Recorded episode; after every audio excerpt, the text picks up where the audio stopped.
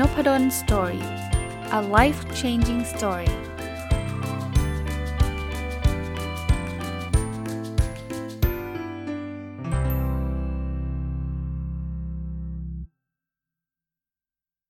สวัสดีครับ ยินดีต้อนรับเข้าสู่ Nopadol's Story Podcast นะครับ วันนี้ผมเอาหนังสือที่ชื่อว่า 4,000 weeks time management for mortals ของคุณโอลิเวอร์เบิร์กแมนมารีวิวให้ฟังนะครับ ก็อย่างอย่างแรกก็คือพูดถึงที่มาที่ไปของหนังสือเล่มนี้สักนิดหนึ่งก่อนนะครับ ผมได้ยินหรือเห็นหนังสือเล่มนี้จากคุณรุตคุณอนุทวงศ์มฤคพิทักษ์ที่ผมได้ได้รีวิวหนังสือไปเมื่อวานนี้นะครับโพสต์ไว้ใน Facebook ส่วนตัวนะครับหรือหรือไม่ก็ในบล็อกนะในเพจของคุณรุตเนี่ยว่าเป็นหนังสือที่ ที่เขาชอบที่สุดนะครับในน่าจะในปีนี้นะครับนี่ก็ยังไม่หมดปีเลยนะแต่คิดว่าน่าจะเจอแล้วนะครับ แล้วส่วนตัวเนี่ยผมแปลชื่อหนังสือให้ฟังนะคือ 4,000 weeks เนี่ยแปลว่า 4,000 สัปดาห์ทำไมต้อง 4,000 สัปดาห์บุคคลเราเนี่ยจะมีชีวิตอยู่ในโลกโดยเฉลี่ยประมาณ 80 ปี 1 ปีมี 50 สัปดาห์ เพราะฉะนั้นเนี่ยเรามีชีวิตอยู่ในโลกคือ 80คูณ50 ก็คือ 4,000 สัปดาห์โดยเฉลี่ยนะครับ โดยเฉลี่ย แล้วคำว่า time management for mortals ก็แปลว่า มันเขาก็เลยพูดถึงว่าเรามีเวลาจำกัดนะ เพราะฉะนั้นเนี่ยเราต้องบริหารจัดการเหมือนกับคนที่มีเวลาจำกัด อย่าไปคิดว่า เออ เรามีเวลาอยู่ในโลกนี้ infinity นะครับ ก็คือโหไม่มีมีไม่จำกัดเลยนะครับเอออย่างแรกก่อนคือหนังสือเล่มนี้เป็นภาษาอังกฤษนะ ผมเข้าใจว่ายังไม่มีแปลไทยต่อไปอาจจะมีหรือเปล่าไม่แน่ใจนะครับแต่ว่าเป็นภาษาอังกฤษที่อ่านไม่ง่ายนัก แต่ไม่ถึงกับยากจนกระทั่งอ่านไม่ไหว คือคือถ้าผมเรียงลำดับให้ให้ให้ยกตัวอย่างหนังสือภาษาอังกฤษที่อ่านยากนะ เช่นหนังสือชื่อ Walden นะครับ อันนั้นยากจริง เอ่อหนังสือชื่อ 12 rules for life ของจอแดนปีเตอร์สัน อันนั้นยากจริง ยอมรับในในความเห็นผมนะครับถ้าใครภาษาอังกฤษดีอาจจะบอกเฮ้ยสบายมากอ่านนะไม่เห็นยากเลย อันนี้อันนี้ส่วนตัวนะครับ เล่มนี้ยากกว่า ทั่ว ๆ ไปนิดนึง แต่พอพอไหวนะครับ พอไหวธีมหนังสือคือการบริหารจัดการนั่นแหละ แต่มันไม่ใช่เน้นว่า เออ เราต้องแบบทำยังไงให้ทำงานให้ได้เยอะขึ้นอะไรเงี้ย ไม่ได้เน้นแบบนั้น เดี๋ยวผมจะเล่าทีละประเด็นให้ฟัง เน้นนะ ผมไม่ได้เป็นการสรุปย่อนะครับ คือคือผมจะเลือกเฉพาะอันที่แบบเจ๋งๆที่ผมชอบกันแล้วกันนะครับ แล้วมันในหนังสือมันมีอะไรเยอะแยะกว่านี้มากมายนะครับ ท่านไปอ่านกันเอง ท่านอาจจะชอบบางส่วนที่ผมไม่ได้ไม่ได้เล่าก็ได้ หรือไอ้ที่ผมเล่าท่านอาจจะบอกไม่เห็นมีอะไรใหม่เลยไม่ชอบก็ได้ ผมว่าแบ็กกราวด์คนอ่านหนังสือไม่เหมือนกัน บางคนอ่านหนังสือ how to มาเยอะมากก็อาจจะบอกเรื่องประเด็นนี้ซ้ำบางคนอาจจะบอกโอ้ยนี่เป็นความรู้ใหม่เลยนะ เพราะว่าท่านอาจจะไม่ได้เคยอ่านประเด็นนี้มาก่อนนะครับ ผมก็เป็นคนหนึ่งในนั้นนะหมายถึงว่าบางทีผมอ่านแล้วเล่มนี้คนบอกดีๆอะไรเงี้ย คือเนื่องจากเราอ่านไปเจอประเด็นแบบนี้มามาแล้ว 3 ครั้ง มาเจอครั้งที่ 4 มันเลยไม่ได้ประทับใจเหมือนคนที่อ่านเล่มนั้นครั้งแรก เจอประเด็นนั้นครั้งแรกผมเข้าใจเลยนะครับอะอันแรกที่ผมชอบคือเขาสอนให้เราทำ to do list 2 แบบ รู้จัก to do list ใช่ไหมครับ to do list ก็คือ list list งาน เขาบอกว่าแบบแรกเนี่ย ให้ให้ทำเป็นเขาเรียกว่า open to do list open to do list open แปลว่าเปิด มันคือลิสต์ของงานที่คุณจับอะไรยัดเข้ามาได้หมดเลย คุณมีงานอะไรที่คุณคิดว่าจะต้องทำเนี่ยใส่เข้ามาใน Open to do list เลย กับ to do list อันที่2เขาเรียกว่า close to do list close to do list เนี่ยคือ to do list ที่มีการจำกัดจำนวนงาน เช่น ในหนังสือเขาบอกอาจจะสักไม่เกิน 10 งาน เราจะใส่อะไรงานใหม่ งานยิบงานย่อยงานอะไรเนี่ยใส่เข้าไปใน Open to do list แต่งานที่เป็น close to do list เราจะไม่ใส่เพิ่มจนกว่า มันจะมีที่ว่าง เช่น 10 งานนั้นเราเราทำงานเสร็จไปสัก 2 งาน เราก็จะรับเพิ่มได้อีก 2 งาน ประเด็นของการทำทำแบบนี้คืออะไรรู้ป่ะครับ คือเขาบอกว่าคนเราอะชอบแบบพยายามจะ productive แล้วเวลาเรา productive เนี่ย อย่างเช่นวันหนึ่งเนี่ย เราเคยทำงานได้แค่ชิ้นเดียวเสร็จเนี่ย เราก็ไปอ่านหนังสือพวก how to ต่างๆ มาเต็มเลย แล้วเราก็บอกว่า เฮ้ย เดี๋ยวเราจะทำให้มันเสร็จ 2 ชิ้นต่อวัน เราจะได้ productive ขึ้น ซึ่งเราก็ทำได้นะเเสร็จแล้วเราก็ยังไม่พอใจตัวเราเอง 2 ชิ้นต่อวันมันยังน้อยไป ไหนหาวิธีการทำงานที่มันเร็วขึ้นไหม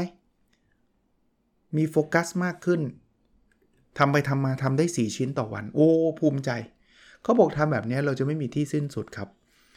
ยิ่งเราทำงานได้เยอะเท่าไหร่งานก็จะยิ่งยุ่งเท่านั้นแปลกไหมครับแทนที่จะยิ่งเยอะเราจะยิ่งว่างไม่ไม่นะครับ ยิ่งเยอะจะยิ่งยุ่งเพราะเราจะเอางานใหม่เข้ามายัดยัดยัดยัดเข้าไปเรื่อยๆครับเขาบอกนี่มันไม่ใช่วิธีการที่ ถูกต้องนะคือเราเราเรากลายเป็นว่าใช้ต้องแบบยิ่งยิ่งมีเทคนิคใหม่ ๆ เข้ามา เรายิ่งทำงานเยอะเยอะขึ้นเรื่อยๆ อย่างนี้ไม่น่าจะใช่เขาก็เลยบอกว่าไอ้ทำ to do list เนี่ย คุณต้องเลือกงานสำคัญ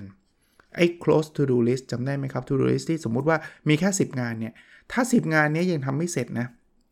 คุณจะเอางานใหม่เข้ามายัดไม่ได้ ต้องไม่แซงคิว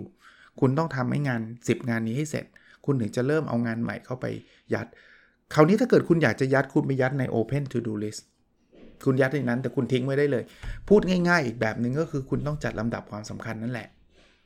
อีกอันนึงนะ อันนี้ผมก็ชอบนะ ที่หนังสือเล่มนี้พูดเนี่ยเขาบอกว่าเราควรจะต้องมีขอบเขตเวลาการทำงานโหนี่ชอบมาก คือถ้าเกิดคุณไม่มีขอบเขตนะคุณจะจะทำงานถึงตีหนึ่งตีสองอะไรเงี้ยคุณก็ทำแบบนี้ทุกวันแล้วชีวิตแบบนั้น คงไม่น่าจะเป็นชีวิตที่ใครบอกว่าเป็นชีวิตที่ดีมั้ง อาจจะมีบางคนก็ได้นะ เอาเอาเอาต้องบอก to be fair นะเพื่อความยุติธรรมบางคนบอกก็ทำไมทำงานถึงตีหนึ่งในชีวิตที่ดีที่สุดละ ก็โอเคครับ แต่ส่วนใหญ่เนี่ยเราจะแบบเอาเวลางานมาเบียดบังเวลาครอบครัว เอามาเบียดบังเวลาสุขภาพ เอามาเบียดบังเวลาส่วนตัวเสมอเลย สังเกตไหมเสาร์อาทิตย์เนี่ยเราพร้อมที่จะเอางานมาทำแต่เราไม่ค่อยจะใช้เวลาวัน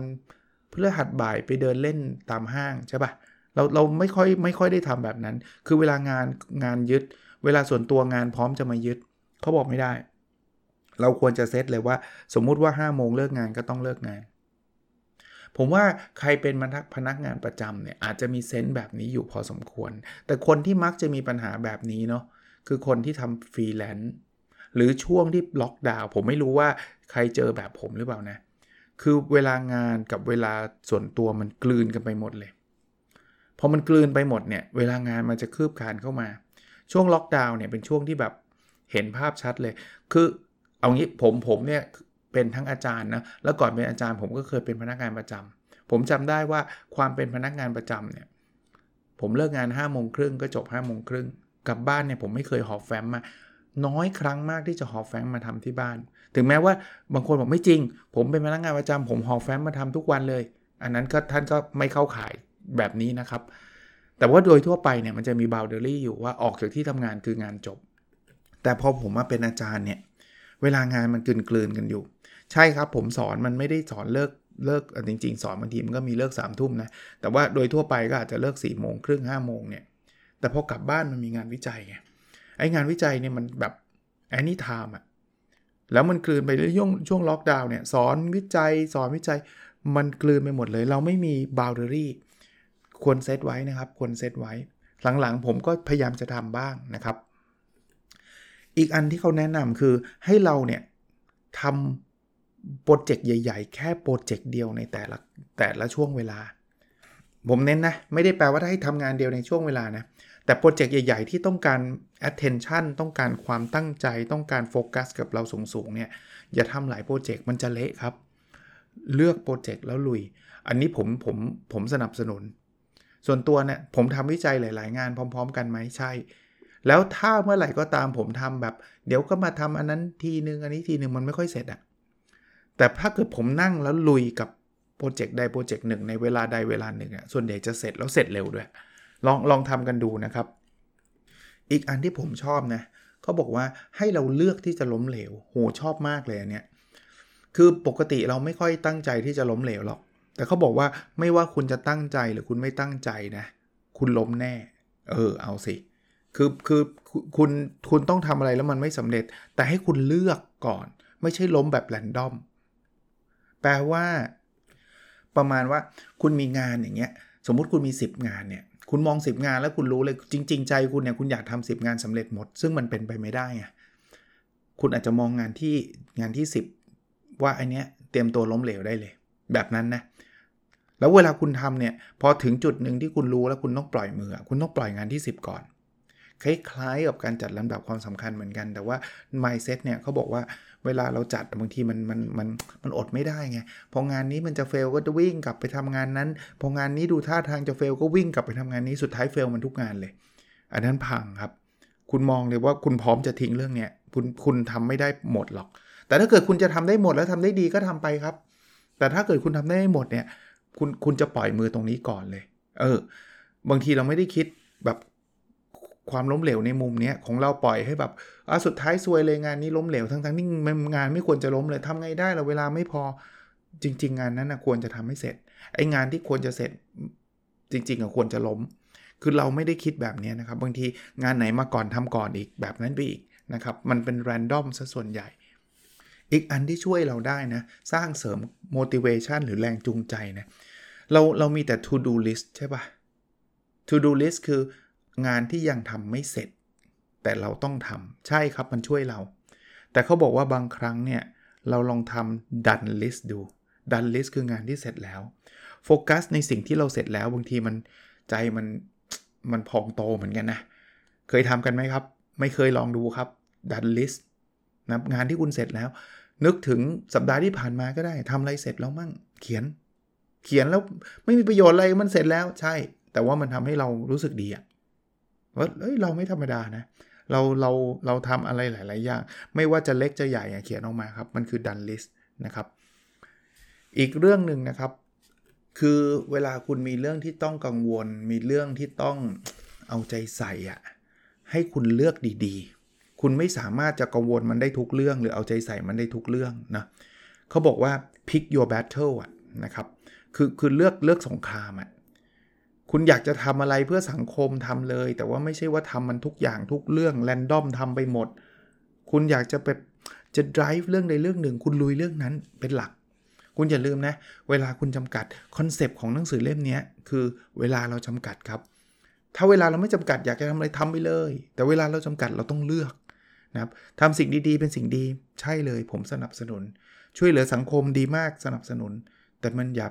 ไป worry ทุกอย่างช่วยมันทุกเรื่องเฮ้ยเด็กยากจนก็อยากจะช่วยเรื่องการศึกษาก็จะทำเรื่อง healthcareเรื่องสาธารณสุขก็ก็ใช่สุดท้ายคุณจะทำอะไรไม่ได้ดีสักเรื่องด้วยนะ ถ้าถ้าพยายามจะทำเป็นร้อยเป็นพันเรื่องแบบนั้นนะ่ะ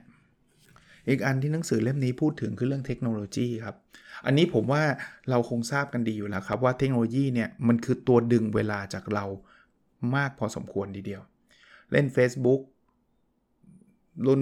อันนี้จะอาจจะไวผมนะ วันหนึ่งกี่ชั่วโมงลองดูนะครับ ถ้าเด็กๆหน่อยเป็น Instagram Twitter เยอะขนาดไหนลองดูนะฮะ Netflix พวกนี้มามาเป็นแพ็กเกจเลยครับ ที่มันพร้อมจะดึงดูดเวลาเรา เพราะฉะนั้นเนี่ย เขาบอกว่าถ้าเป็นไปได้นะล็อกแอปพวกนี้เลย อันนี้เป็นคำคำแนะนำแบบเบสิกพื้นฐาน หรือแม้กระทั่งนะเขาบอกว่าเปลี่ยนสกรีนให้มันเป็นแทนที่เป็นคัลเลอร์นะ เป็นเกรย์gray คือไม่มีไม่เป็นขาวดำอะ่ะมันจะได้ไม่ดึงดูดเรานะหรือถ้าเอามาใช้อย่าแบบเขาบอกว่า device ที่เรามีอยู่เนี่ยมันกระตุ้นทำให้เราแบบทำงานได้หลายอย่าง เอาเอาเอาสมาร์ทโฟนเนี่ย สมาร์ทโฟนเนี่ยตัวดีเลย บางทีเนี่ยเรากะว่าเราอยากที่จะโทรศัพท์ หรือค้นหาข้อมูลในอินเทอร์เน็ต แต่เดี๋ยวไลน์เด้งเห็นไหมคือมันทำได้หลายอย่างไงพอมันเด้งมาแล้วก็ต้องไปดูเอาอะไม่ได้ค้นหาข้อมูลในในในอินเทอร์เน็ตละ อยากจะกดหาเบอร์โทรศัพท์เพื่อน เดี๋ยว Facebook เตือน เข้าไปดูอีก ทีนี้ก็แหมพูดว่าให้ให้เลิกใช้สมาร์ทโฟนมันก็คงยากใช่ปะ่ะ แต่เขาบอกว่าถ้าเป็นไปได้เนี่ยก็เลือกเลือกที่มันไม่ต้องแบบ multifunction มากอะถ้าเป็นไปได้นะ คราวนี้อีกอีกพอยต์หนึ่งในหนังสือเล่มนี้เป็นเรื่องงานบอกงานเนี่ยส่วนใหญ่มันจะมีแต่เรื่องที่น่าเบื่อ อันนี้ก็ต้องยอมรับนะ เป็นเรื่องที่ซ้ำแล้วซ้ำเล่าเนี่ยเขาบอกว่าถ้าเราจะไปมองแต่แบบสิ่งใหม่ ๆ ในงานเราจะไม่ค่อยเจอพอเราไม่เจออะเหมือนกับ โอ้ยฉันต้องการงานใหม่ คุณย้ายงานคุณก็ไม่มันก็ไม่ช่วยคุณหรอกหนึ่งคือย้ายตอนนี้ก็ย้ายไม่ใช่ง่าย ๆ นะ แล้วไปเจองานใหม่อาจจะตื่นเต้นวัน 2 วันแรกอ่าไม่ถึงกับวัน 2 วันละอาจจะเดือนแรก อาจจะแบบยังไม่เข้าที่เข้าทางได้เรียนรู้ใหม่ๆโอ้ยดีจังเลย คุณทำไปสัก 5 เดือน 6 เดือนเดี๋ยวคุณก็ซ้ำเดิม แล้วคุณจะเปลี่ยนงานทุก 6 เดือนเลยเหรอ ใช่ปะว่าวิธีการของเขาก็คือให้ลองไปดูสิ่งดีๆ สิ่งใหม่ ๆ ที่ เกิดจากไอ้สิ่งที่มันดูน่าเบื่อ คือทำงานมันมีความน่าเบื่อ แต่มันจะต้องมีอะไรใหม่ ๆ อยู่ในนั้นอยู่แล้วอะ่ะคือคืออย่าไปเสาะหางานประเภทใหม่อะ่ะพูดง่ายๆเอางานเดิมนั่นแหละ แต่มีโมเมนต์ใหม่ๆบ้างไหมผมรู้นะ อันเนี้ยไม่ง่าย แต่ลองทำดูครับ อย่างการสอนผมอะถ้าสอนแบบเดิมๆ เหมือนเดิมๆ ทุกอย่างเดิมๆ บางทีมันก็ดูน่าเบื่อ เบื่อทั้งเราแล้วถ้าเราเบื่อนะ นักศึกษาที่เรียนกับเราเบื่อแน่นอน เชื่อไหมแม้กระทั่งที่ผมทำอะไรใหม่ ๆ เช่น เปลี่ยนสไลด์ใหม่ มีแรงจูงใจขึ้นมาทันทีนะสไลด์สวยขึ้นเว้ยเอ้ย ชอบอยากพูดแล้วอะไรอย่างเงี้ยหลาย ๆ อย่างนะ เอาเกมมาเล่น อะไรอย่างเงี้ยจะช่วยได้อยู่กับปัจจุบันเยอะ ๆ ด้วยนะครับ อย่าไปคิดอะไรโอ้วุ่นวายฟุ้งซ่านนะครับ ก็จะช่วยให้มันแบบเขาเรียกว่า live in the moment นะอยู่อยู่อยู่กับตอนเนี้ยมี enjoy หรือว่ามีความสุขมากที่สุดกับณเวลาที่เรา อย่างท่านฟังพอดแคสต์เนี่ยก็ให้ท่าน enjoy มากที่สุดกับการฟังพอดแคสต์อันเนี้ยเรื่องความสัมพันธ์มากนะเขาบอกว่าสิ่งหนึ่งที่จะช่วยเราได้นะคือให้เราทำตัวเหมือนคล้ายๆ เป็นนักวิจัยในความสัมพันธ์ คือคือพยายามพยายามอะไรอยากรู้อยากเห็นเออประมาณนั้นเนะถ้าเราสนใจคู่ชีวิตเราสนใจเพื่อนเราเนี่ยเพื่อนเรามักจะชอบเรา แต่ไม่ใช่ไปไปอยากรู้อยากเห็นในเรื่องที่มันไม่ควรอยากรู้อยากเห็นนะบางทีไปยุ่งเรื่องส่วนตัวของเพื่อนมากอันนี้ก็ก็เกินไปนะ แต่ว่าเวลาเขาคุยกับเราแล้วเราแบบเฮ้ยทำไมอะเฮ้ยเฮ้ยเล่าให้ฟังหน่อยดีจะรู้สึกไงถ้าเรามีเพื่อนที่แบบเราคุยอะไรด้วยแล้วเขาแบบกระตือรือร้น แต่ถ้าเกิดเราไปคุยกับเพื่อนแล้วเพื่อนแบบ นั่งเล่นมือถือไป อืม เออ เอองั้นแหละอะไรเงี้ย เราก็คงไม่อยากคุยใช่ไหมอันนี้ก็จะช่วยได้นะในเรื่องความสัมพันธ์ อีกเรื่องที่ช่วยได้คือ ความใจกว้างครับ ผมชอบผมชอบเรื่องนี้อยู่แล้วนะ ผมเป็นคนช่วยจะจะเรียกว่าไงชอบอ่านหนังสือเกี่ยวข้องกับการให้อะไรแบบนี้ give and take ที่ผมเคยเล่าให้ฟังของอดัมแกรนอะไรเงี้ยเขาบอกว่าเราเราใจกว้างได้เลยนะ แล้วไม่ต้องคิดเยอะ ไม่ต้องบอกว่าเอาไว้เดี๋ยวดูก่อนว่าจะช่วยคนนี้ดีไหมอาทิตย์หน้าค่อยว่ากันอะไรเงี้ยอย่าคุณอยากช่วยคุณช่วยเลย อารมณ์นั้น แต่แน่นอนมันก็ต้องไม่เกินเลยความสามารถนะ ไม่ใช่บอก โอ้โหอาจารย์นพดลก็บอกอยากช่วยช่วยเลยไอ้เพื่อนยืมเงินแสนหนึ่งให้ไปเลยล้านหนึ่งอะไรเงี้ยอันนั้นก็เบอร์ไปแล้วนะครับมันอันนั้นต้องคิดนะนะแต่ว่าอะไรที่เราช่วยได้แล้วตัวเราไม่เดือดร้อนเนี่ยช่วยได้ช่วยกันนะครับ แล้วเรื่องสุดท้ายนะผมผมว่ามันเป็นเบสิกพื้นฐานที่เชื่อไหมวันก่อนผมไม่เขียนใน Twitter เลย คือเขาบอกว่าบางทีเราต้องฝึกที่จะไม่ทำอะไรครับ ผมมีประสบการณ์เรื่องนี้โดยตรง เพราะว่าเป็นคนที่ครั้งหนึ่งเนี่ย คือเกือบจะเป็น workaholic หรือเป็นแล้วก็ไม่รู้นะ คือเวลาเราหยุดทำงานอะ่ะมันรู้สึกผิดเลยอะรู้สึกแย่ทันทีอะจนจนที่ผมเคยเล่าให้ฟังครับ จนลูกชายอะตอนที่ไปเที่ยวทะเลอะ เขาบอกว่าตอนนั้นเขาโอ้ยรู้สึกดีดีนะ เอางานไปทำริมทะเลนู่นนี่นั่น โอ้ยทำงานเสร็จ 3 งาน 5 งานภูมิใจมากไปเที่ยวกับลูกนะและภรรยา ลูกชายลูกสาวภรรยา ลูกเดินมาหา ผมก็ถามเป็นไงบ้างลูกสนุกไหมบอกสนุกแต่เหมือนพ่อไม่ได้มาด้วย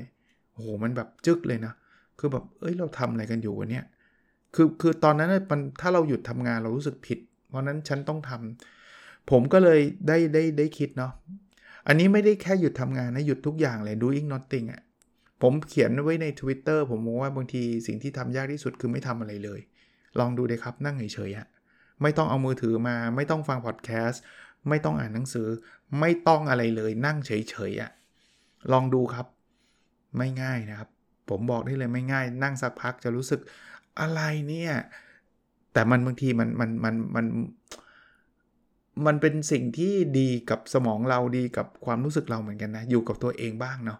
เราอยู่กับคนอื่นอยู่กับเสียงอยู่กับอะไรเต็มไปหมดแล้ว ก็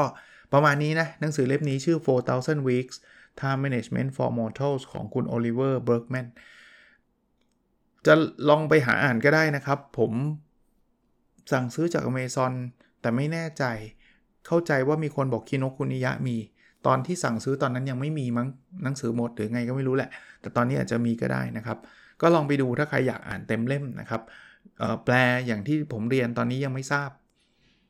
เดาเอาณเวลานี้นะ ที่ผมอัดเนี่ยยังไม่มี แต่ต่อไปอาจจะมีก็ได้ เพราะว่าดูท่าทางคนก็น่าจะชอบพอสมควรแหละนะครับ โอเคครับ แล้วเราพบกันในสดถัดไปนะครับ สวัสดีครับ